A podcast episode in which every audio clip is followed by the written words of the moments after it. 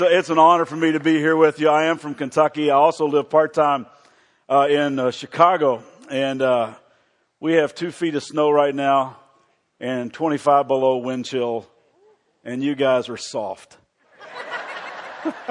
it is so incredibly beautiful out here today. This is amazing. This is like paradise for me, and uh, to get to come to Crossroads is always a treat for me. Uh, uh, Chuck Boer is one of my favorite people on the planet, and this church is one of my favorite churches. I, I got to come um, uh, quite a few years ago, actually, back when you had the Purple Church. I don't know where it is uh, on the property here, but it was a long time ago. And then I got to do Generate uh, last last year and got to smash a mirror all over the stage. There's still pieces of glass up here. And they clean this up. Uh, but it's it's a treat to get to come back and, and be with you guys. This God is doing so many cool things uh, in, in this church.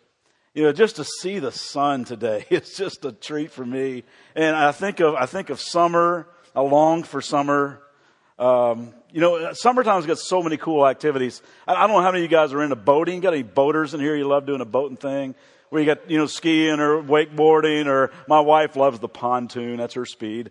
Uh, uh, I, I've never been much of a boater. I love to get out on the water, whether it's a lake or river or whatever. But my, my experience with boating has basically been like canoes. Uh, I was in a, I was in student ministry for a long time and it seemed like, uh, whenever we would take a retreat with uh, junior high or high school students, uh, the place where we went always had like a lake and canoes on it. And that's not exactly a good combination. Like junior hires and canoes is not really great. You spend most of your day getting people out of the water and turning canoes back over and that type of thing. But I remember this one particular retreat that we took. And uh, we were going to go down a river in canoes, kind of a floating trip. And uh, this guy, who was an expert canoeist, was you know, telling us all the stuff we needed to know about safety and how to steer and how to paddle on which side and when to do that. And if you swamp your canoe, how to turn it over and all the safety stuff. And then I, he looked at our crowd and he noticed that most of them uh, were high school students. And he said, Can I just say something to you guys? Because I've been canoeing for a long, long time, and any expert canoeer would tell you this. The best way to canoe is to go upstream. He goes, Now I know that, you know, the easy way to do it is just to go with the flow. You put your canoe in the river and you just go with the flow. And if you go with the flow long enough, you're going to end up basically where everything else ends up.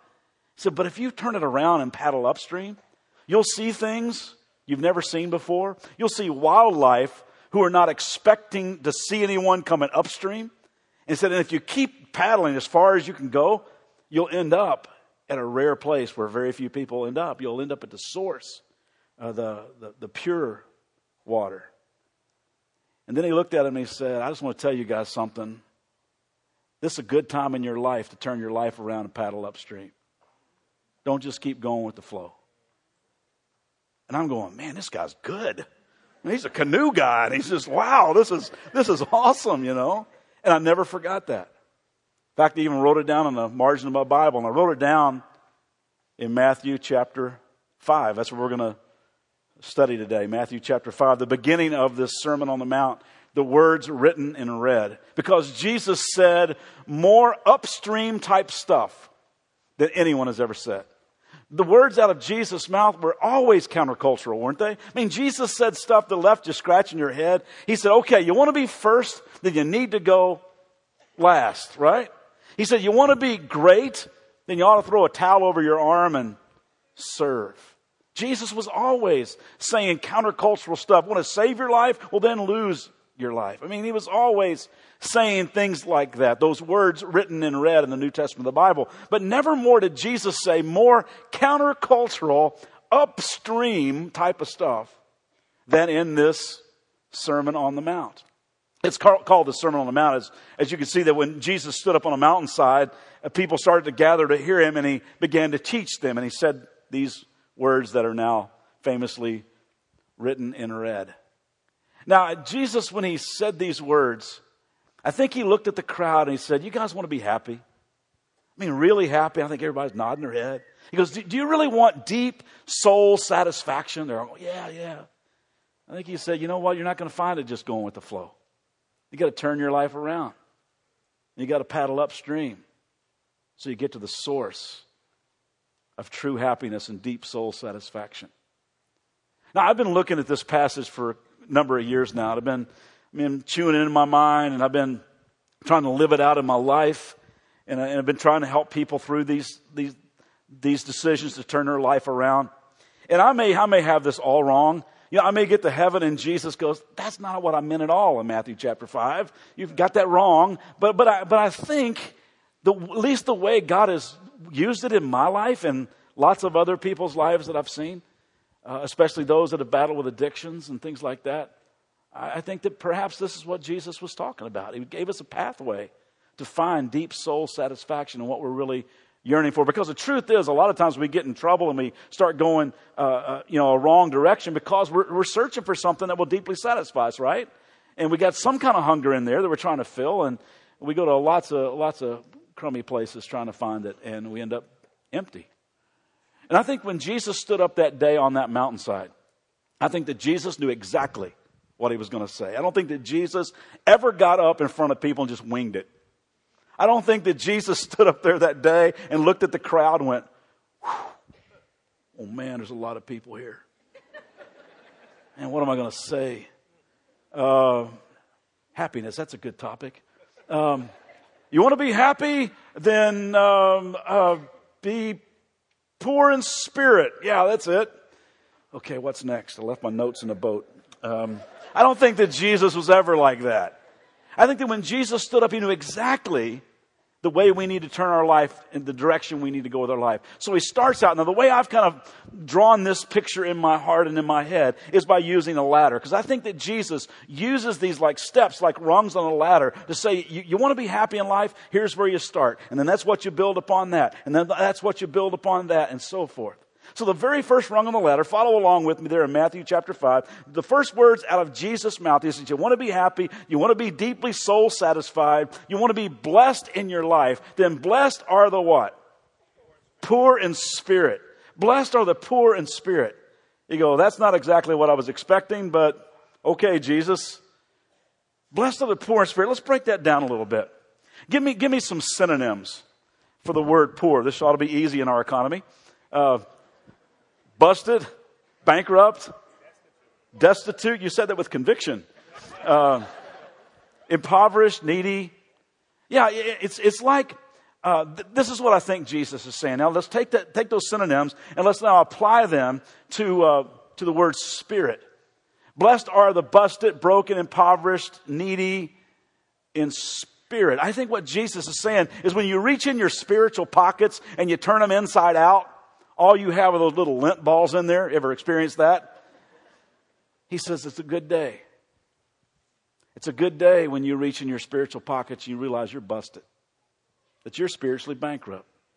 It's a good day when you recognize you need God, that life on your own, not working so well. Blessed are you when you come to that realization. I think it's hard for us sometimes to admit that. We really need God in our life. I know it's hard for some of us guys. We have a trouble admitting anything that we're wrong or lost or anything like that. I mean, yesterday I had a wild day. We had a lot of snow back east, and I was trying to get out here, and I had to ch- change airports and stuff. And I, I packed my bag, and my, my, my wife said, Don't forget to put it in the truck. I said, I got it. I set it in the garage. I got a shovel, snow shovel out, shovel to, you know what a snow shovel is? Anyway, I got a snow shovel out and I shoveled all the way to the, to the truck and got in the truck, drove an hour and a half to the airport, got to the airport went, oh, my bag's in the garage.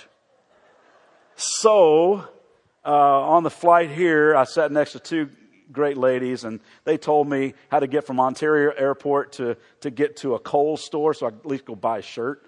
And so, so, so I did, uh, late last night, right before it closed. And uh, then when I got to the airport there, I had to rent a little car, so I was at the rental counter, and the guy goes, You need a GPS? I went, No.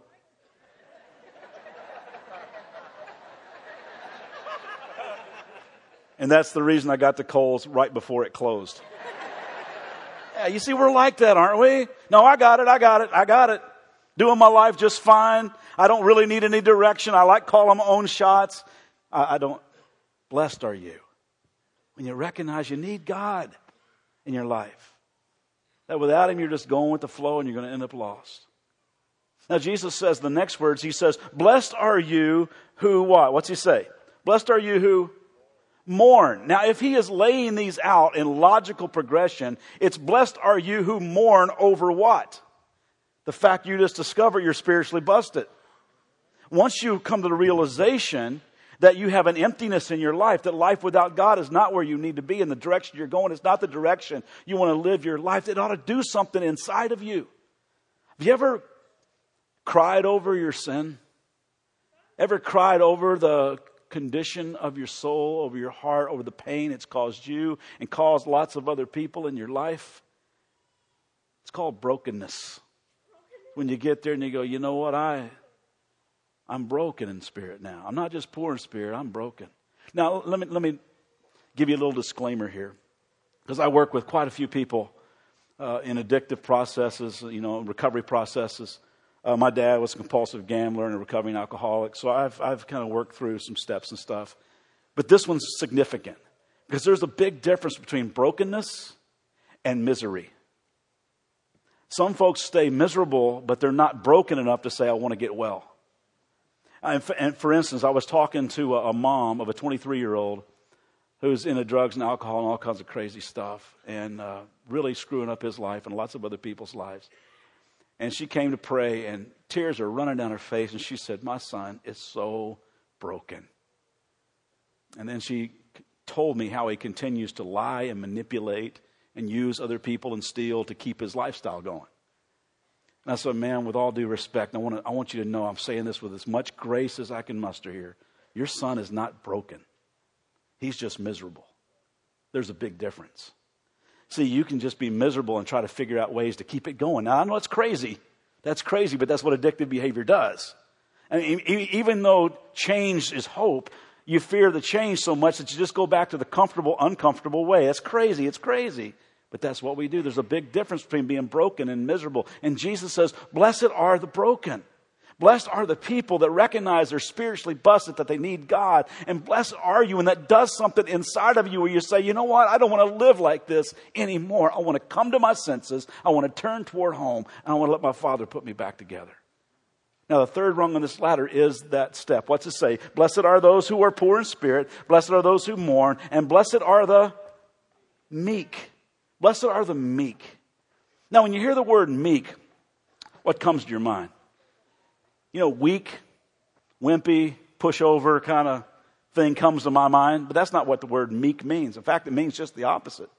The Greek word that's used there for the word meek literally meant to bridle wild horses, strength under control. It's when you come to God and say, God, okay, I'm spiritually busted. It's broken me on the inside, and God, I'm ready to let go of the reins and let you control my life.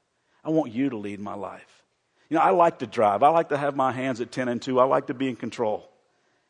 It was a good day when I uncurled my fingers and said, God, I'm sliding over. You drive my life. I want to humble myself before you and let you lead my life. And I'm telling you guys something from experience. You'll never have deep soul satisfaction in your life. You'll never be supremely happy from the inside out until you take those first three steps. Till you recognize you need God you're broken over your sin, and you say, Okay, God, I'm coming home. I want you to lead my life. If you do, oh man, you're heading toward a life that God always dreamed that you would have.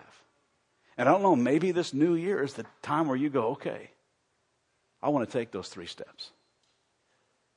Now, the fourth rung on this ladder, it says after we come to, come to God and we say, okay, Jesus, I accept for what you did for me on the cross and I want to humble myself and turn my life over to you. What's the fourth rung here? It says, blessed are those who what?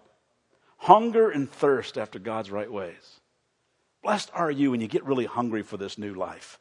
You know, I find sometimes people get stalled right here because they come out of their brokenness and they say, okay, God, you lead my life, but then God asks them to do some things and he goes, well, I'm not really ready to do that. And God said, well, listen, if you really want to grow, if you really want to change, you're going to have to like get into my word and you're going to have to renew your mind to a new way of thinking and get new patterns because you've been thinking a certain way for so many years. There's not just a delete button in your head when you come to Christ. You've got to renew your mind. I like to think of it as re-wallpapering.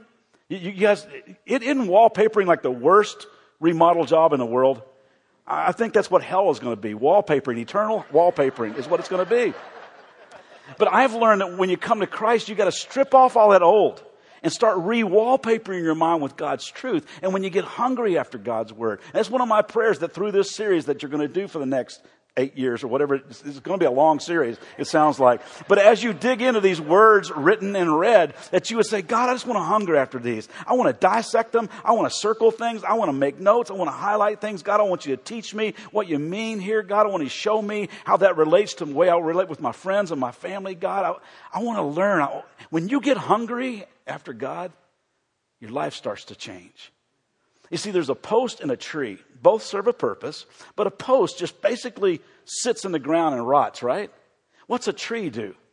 It sends its roots down deep and it draws up nourishment and it begins to grow and it produces fruit. And Jesus says, Blessed are you when you get really hungry for God, when you get really hungry for this new life, for you will be filled. Isn't that cool? What you've been looking for is what you'll have. Now, I want you to notice something about these first four things, if you haven't already noticed. These first four rungs that Jesus talks about are all inside things, all internal things, kind of a preparation phase of life where you want to get your heart right. Now, these next four you're going to see are things that come out of our life, kind of a presentation phase of our life. And both are essential in life preparation and presentation. You can't have one really without the other and call it an effective life. Now, take for instance, my wife Debbie, she is awesome. You talk about a person that lives what I'm talking about, it's her. And God has given her just awesome gift of hospitality. You know, she just loves, she has the ability to make people feel at home. And it's more than just tact. You know the definition of tact, don't you? Making people feel at home when you really wish they were. She, she, I have tact. She has the gift of hospitality. Uh, she just loves people and loves to have them in our home. And as a result, Debbie's a really good cook and stuff, and she loves doing that. And let's just say that one day she texts me at work and says, Hey, listen, come home early. I kind of got home early myself, and I just want to, I just fixed your favorite dinner. Go, oh man, this is awesome because my favorite dinner. I know this is weird, and this will tell you that I grew up in the South. But when I was a kid, and I'd be out playing ball and stuff, my mom would call me in for dinner. I loved it when I went home, and there it was. I'd have like two sausage patties, corn on the cob, uh, uh, mashed potatoes, green beans, macaroni and cheese, and uh, fried apples and a, glass of sweet tea with lemon in it. Just awesome. I mean, I loved that combination for some reason. And Debbie says, I fixed that boyhood meal of yours. I'm going, oh, this is awesome. So I get home, I open the front door, and there she stands in this beautiful, sexy black dress. She's got little Barry White music playing in the background got candlelight flickering in the dining room. The table is set with like china and silver and crystal, all of which she borrowed from someone. she leads me by the hand over to the chair, sits me down the chair, begins to massage my shoulders. Now, all this is hypothetical, okay? but I am blown away by this presentation. Now, the problem is, she saw me driving down the street and went, Oh, dinner. She took it all, threw it in one big pot, stirred it up, put it in the microwave, nuked it for a couple of minutes, and plops it on my plate. And there it is, corn cob, tea bag, lemon, everything just floating right there together. Now the presentation was amazing. The preparation, just a little lacking. Now say on the other hand, she meets me at the door and she's got that green mud stuff on her face, you know, and got an old sweatshirt on, a can of Diet Pop, and she's kind of scratching her belly, and she burps and says, get in here, you're late. And I get in there and the house is an absolute wreck. I'm stepping over toys and dirty diapers and all kinds of clutter all over the place. And, and I go, go into the kitchen. The kitchen's an absolute wreck as well. There are open cans and food slung everywhere and peelings laying everywhere. And, and the table is set with two paper plates and a paper towel torn in half for us to use as napkins and a two liter bottle of generic pop that we're just going to swig out of, pass back and forth, you know. But she has been working all day on this dinner. And she puts it on a plate, and there it is, just absolute perfection on the plate. But it's so gross in the place, I can't eat it. You see, both are essential. You have to have great preparation and great presentation as well. And, and I know all kinds of Christ followers, and I've been there, where we try to do one or the other. A lot of us will just jump. Tell me what I need to do. Just tell me what I need to do. I don't want to worry about all the inside stuff. That's way too much hard work. I don't want to dig deep into my soul, that kind of stuff. Just tell me the way I'm supposed to behave. That's called Christian behavioralism. We just go, just give me, give me a checklist. And so we try to just behave like God would want us to behave and ends up, we just got a really shallow faith. We're just kind of faking it. We don't really know God because we haven't done the soulish work. We haven't done any kind of internal work. We don't really have an intimate relationship with God. We're just going to show up in church and pretend like we know what we're doing. And I've, I lived that way way too many years, you guys. That life is just a crappy life, I'll be honest with you. When you're just faking your way through life, acting like you know God, but you don't have a clue. And then there are people that really focus on the first four things. I want to prepare really well. I want to know everything I can know about the Bible. I mean, they would kill you in a game of Bible Jeopardy. They know everything about the Bible. They know what page it's on. They know everything about it. But it's never changed their life. They're just as arrogant, just as irritable, just as mean as they ever were because they don't let God's word do any transformational work on the inside. And they got great preparation, but they have zero presentation of what it really means to walk with God. So the next four things that you'll see here that Jesus lays out are all things that come out on the outside. And what's wrong number five? What's the first thing that comes out of our life once we hunger and thirst after God and get all this stuff together in our life, in our heart? And by the way, this is a daily process, not just a one time deal. You roll out of bed every day and say, God, I need you more today than I did yesterday. And God, I humble myself before you. I want to be hungry for you today, God. You know what the first thing that comes out of your life and you start living that? What's it say? Blessed are the merciful. Isn't that cool? The first thing that comes out of our life is the thing we just received from God. We receive grace from God and now it flows out of us to other people. I got a good friend named Tommy Oaks. He's a great teacher, great storyteller. And we used to do camps and stuff together. And I can remember at some of these student camps, Tommy would walk around to the kids and he'd just go, hey, hey, hey, hey, hey, hey. Now, Tommy is from Tennessee. You think I talk funny. Tommy really talks funny. And I pulled him aside one day. I said, Tommy, what's the deal with this little thing you do to kids? That looks so goofy. What is that?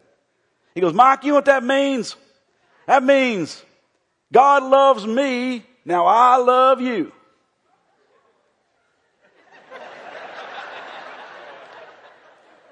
That's just kind of a natural thing. Jesus said, those who have been forgiven much, they love much. Just can't help it. Because when you know of what, the, the way you used to live and God, God's grace encountered you in, in a way like that, you, you can't keep it in.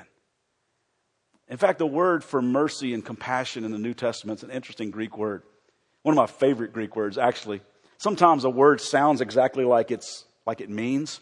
The Greek word is splanchna. Say that with me. Splanchna. Now you can't, you have to say it from way down in your gut. Let's say it again. Splanchna, okay? Now, it sounds like you just had some bad Taco Bell and splanchna all over the place, doesn't it?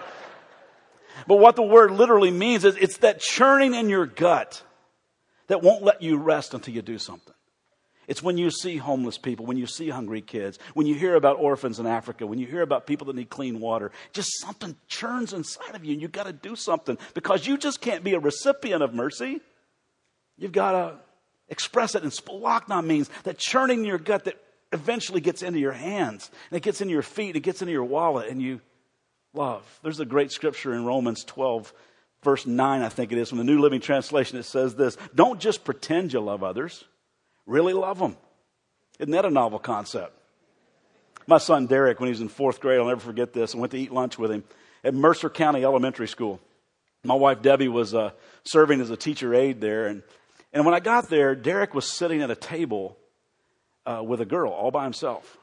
And the rest of his classmates were all jammed in this other table so tightly that they could barely, you know, eat their sandwiches. I, I asked Debbie, I said, what's up with Derek and the girl? Because I'm thinking, way to go, Derek, fourth grade, way to move, man. And she goes, Every time I look over there, I want to cry. I go, Why? She goes, That's the girl in the class everybody makes fun of. Uh, she doesn't have very nice clothes and doesn't smell too great. And, you know, they just make fun of her. She's not real smart. And Derek's the only one that'll eat lunch with her. I said, Oh, man. So I got so choked up, I couldn't go over and eat with him. I just waited till he got off the school bus that day and met him at the school bus, put my arm around him.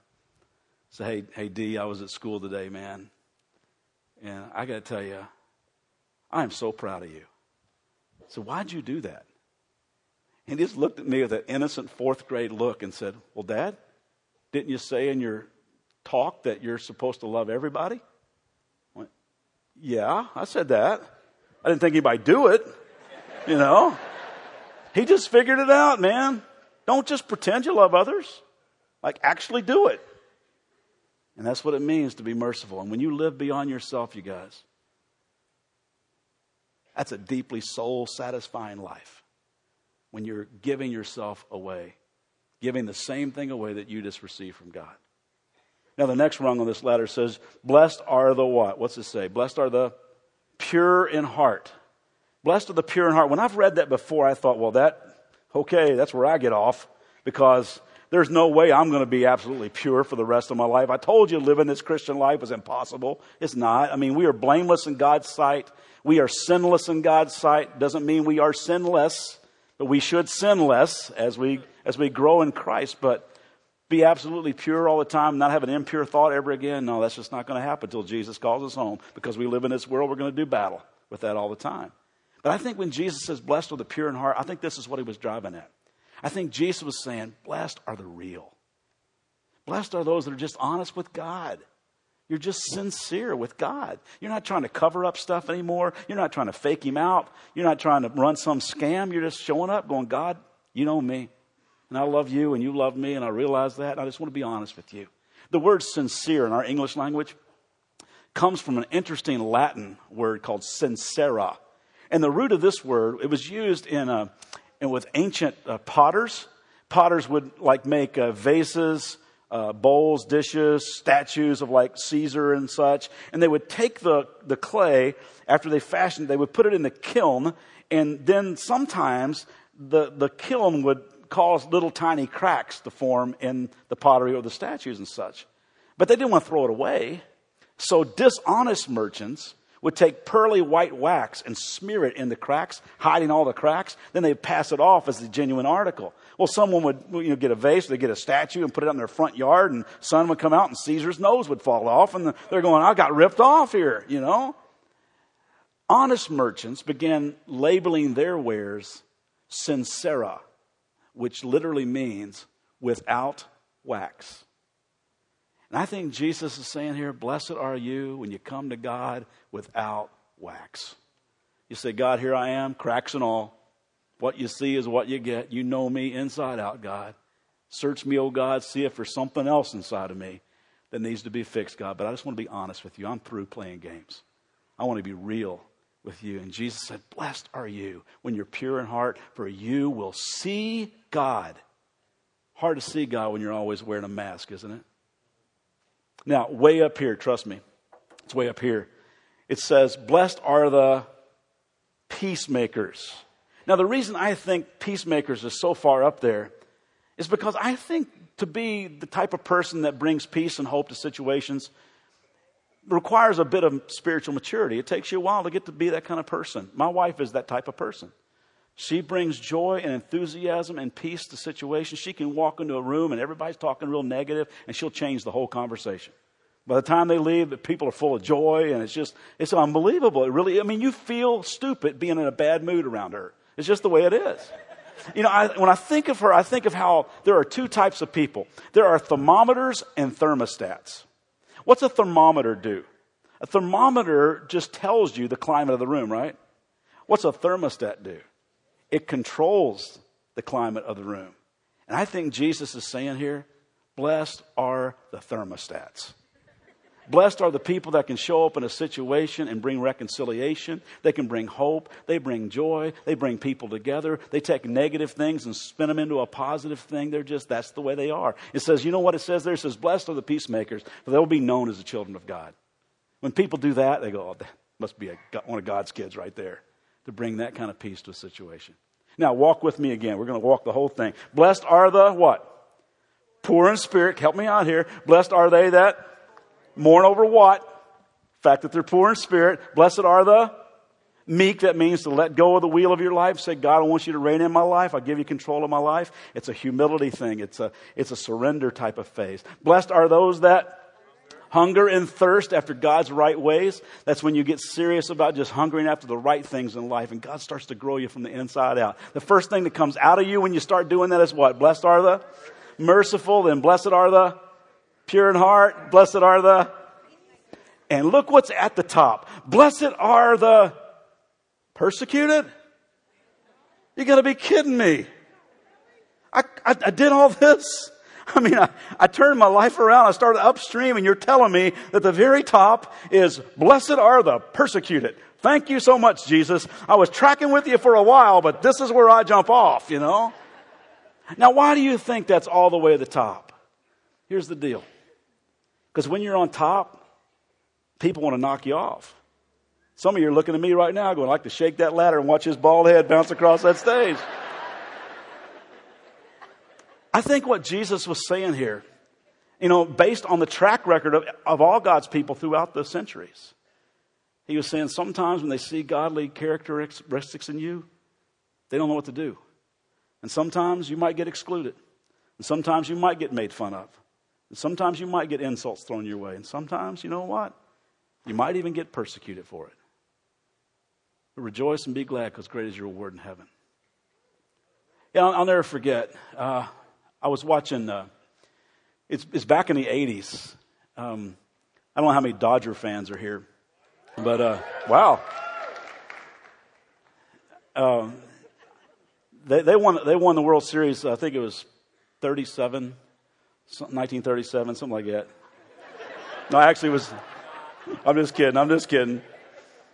Um, it, back in the 80s when they won the World Series, I, I remember watching a late night talk show, and the MVP of the series that year was a guy named Earl, Horsch, Orel Hershiser. And he was a great pitcher for the Dodgers. Now, some of you may remember him, some of you probably never heard of him, but he was a really great pitcher. And uh, the last game of the World Series, he struggled in the eighth inning. Then the ninth inning, he comes out and strikes out the side, and they win the World Series. It was pretty amazing performance. And in this particular talk show, they showed him a clip of him in, the, in between the eighth and ninth inning with his head up against the dugout wall, and he was mumbling to himself.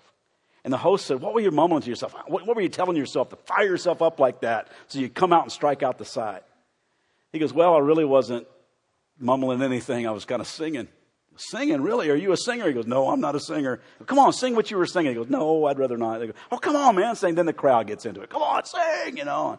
So finally he goes, Okay, but remember, I'm not a singer.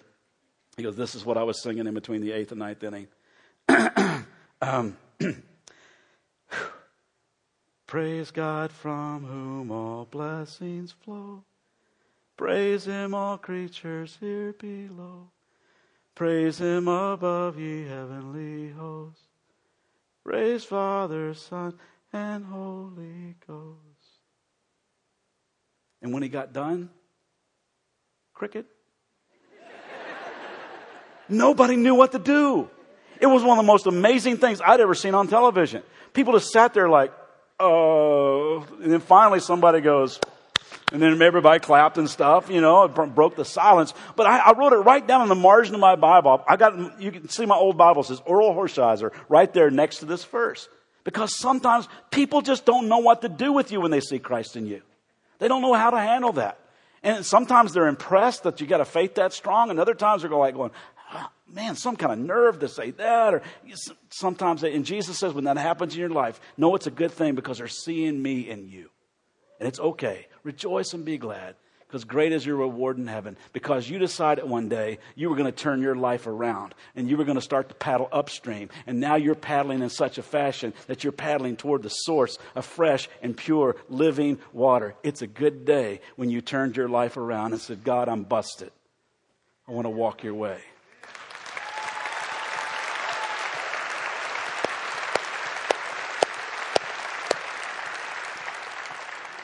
And I'm just thinking there's got to be more than just a few of you in a crowd this size. Starting in a new year. Who are going, man, I want to change. To be honest, when I look at my life, I'm just going with the flow. I'm just doing the same thing every day. To be honest, I'm really not walking toward God at all. And if that's you, I want to tell you, you're living way beneath your privilege. God loves you so much. He just dying for you to turn toward Him and start doing life His way. So maybe this is the year we go, okay, all right, God, I want to walk toward you. We're going to just leave this ladder up here for a while, just as a visual reminder that you can just look at it and go, okay, God, what's the next step for me? What, what, where am I? What rung am I on here? And just ask God to give you the courage to take the next step wherever you're at on your spiritual journey.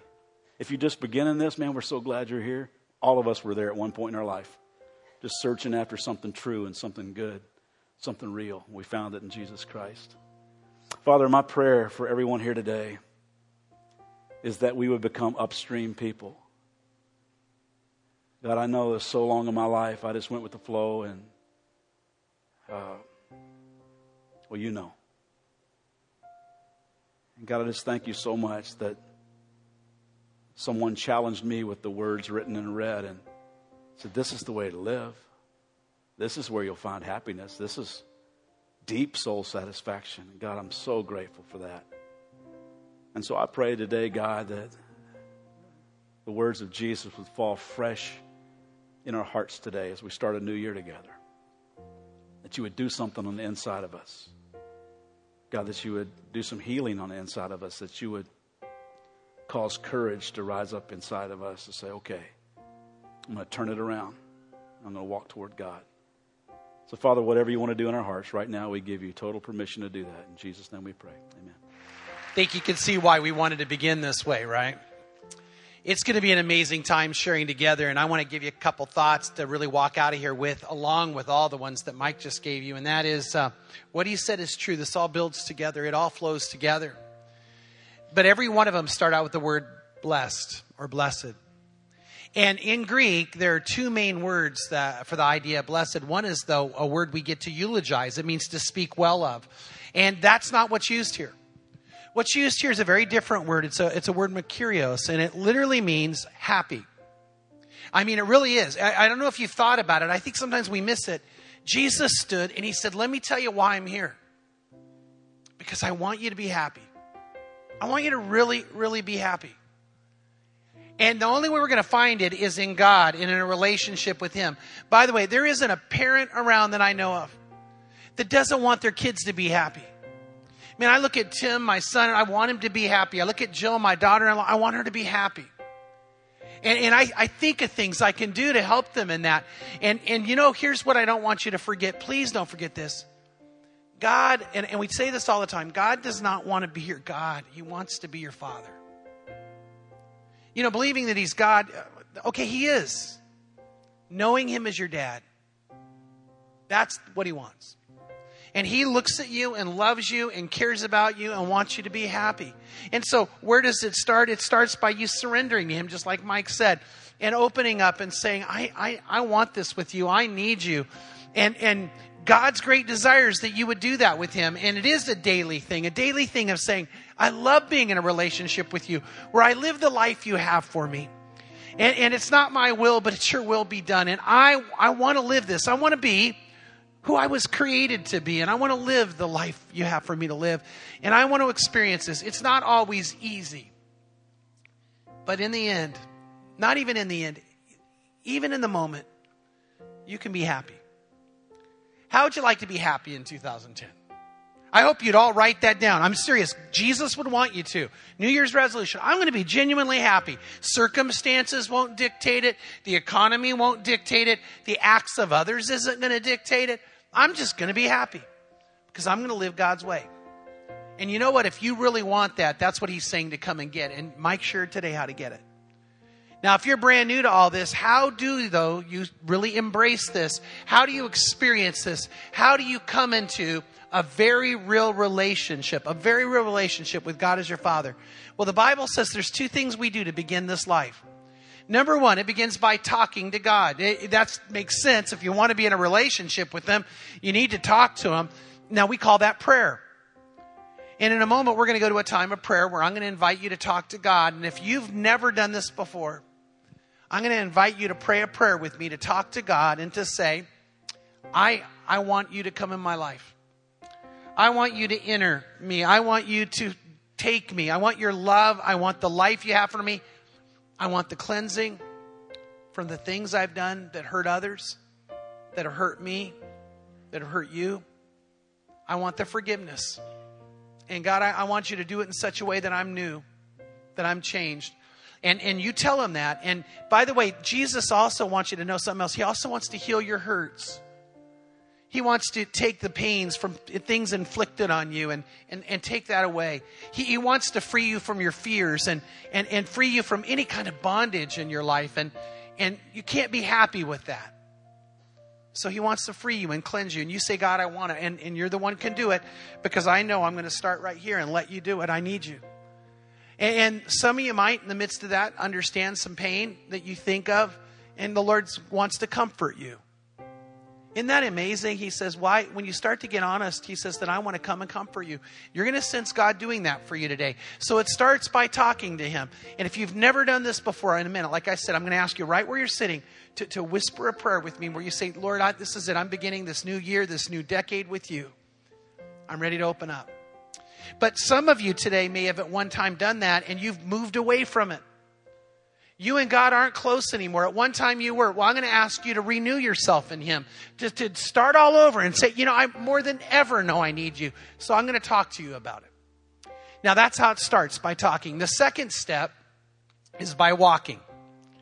Jesus tells us that if we really mean it, if we really mean it, if you pray this prayer in a moment and mean it, that you would be willing to let other people know. That's why Jesus said, if you confess me before men, I'll confess you before my Father who's in heaven. So, how do you do that? We're going to ask you to do something that will take courage, and I know it's going to take courage. Now, I want to tell you why I'm going to ask you to do this. It's what Jesus would want. But I'm going to tell you that if you pray that prayer and mean it, I'm going to ask you after we're done that you literally stand up from the seat you're in and you make your way to the stairs or make your way to an aisle, come down here and head right over into this room we call our living room. And we want to give you a Bible and some other things and share some things you can do to grow closer to God.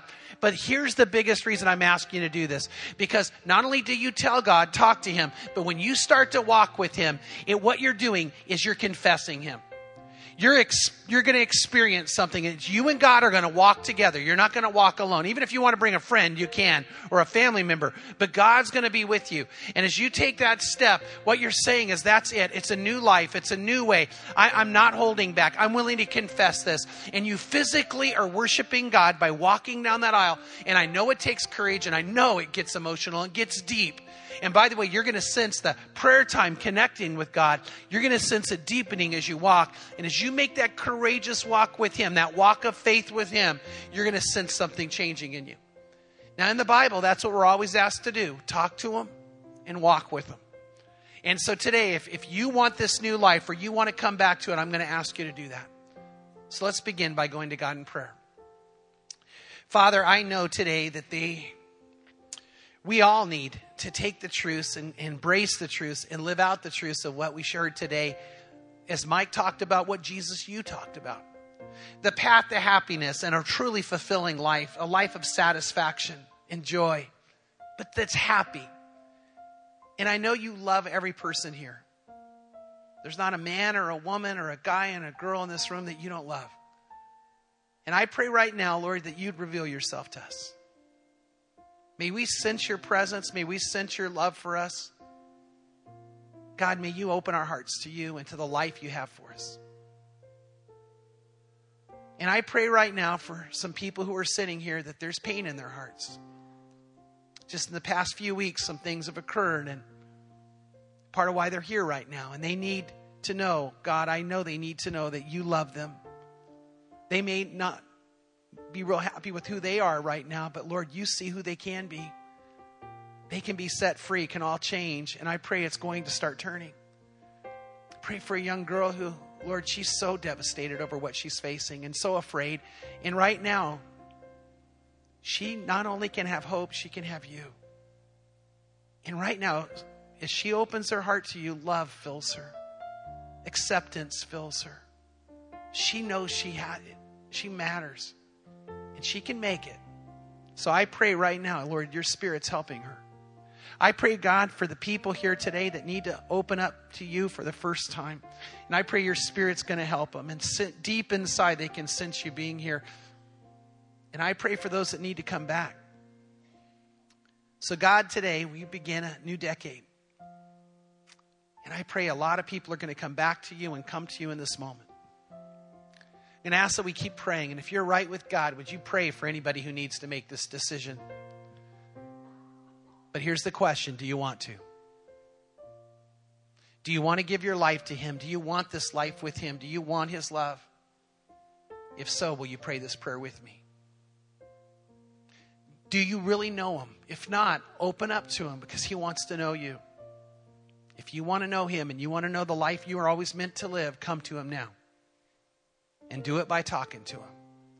So, right now, if you're ready to do this, if you're ready to commit or recommit your life to Christ and experience His love in an amazing, real, and personal way, say these words with me. Let's pray this together. Just whisper it right where you're sitting. Say, Lord Jesus, I know you love me, and I know you died on the cross to forgive me of my sins, to heal me of my hurts, to free me from my fear, to make me alive, to make me new, to make me yours. And I say, Yes, I want this. And I want you. So I open my heart to you. Please fill me with your love and fill me with your spirit and help me be who you created me to be and to live the life you have for me to live. In this I pray in Jesus' name. Amen. Man, if you prayed that today, praise God. I mean, praise God if you said those words to Him.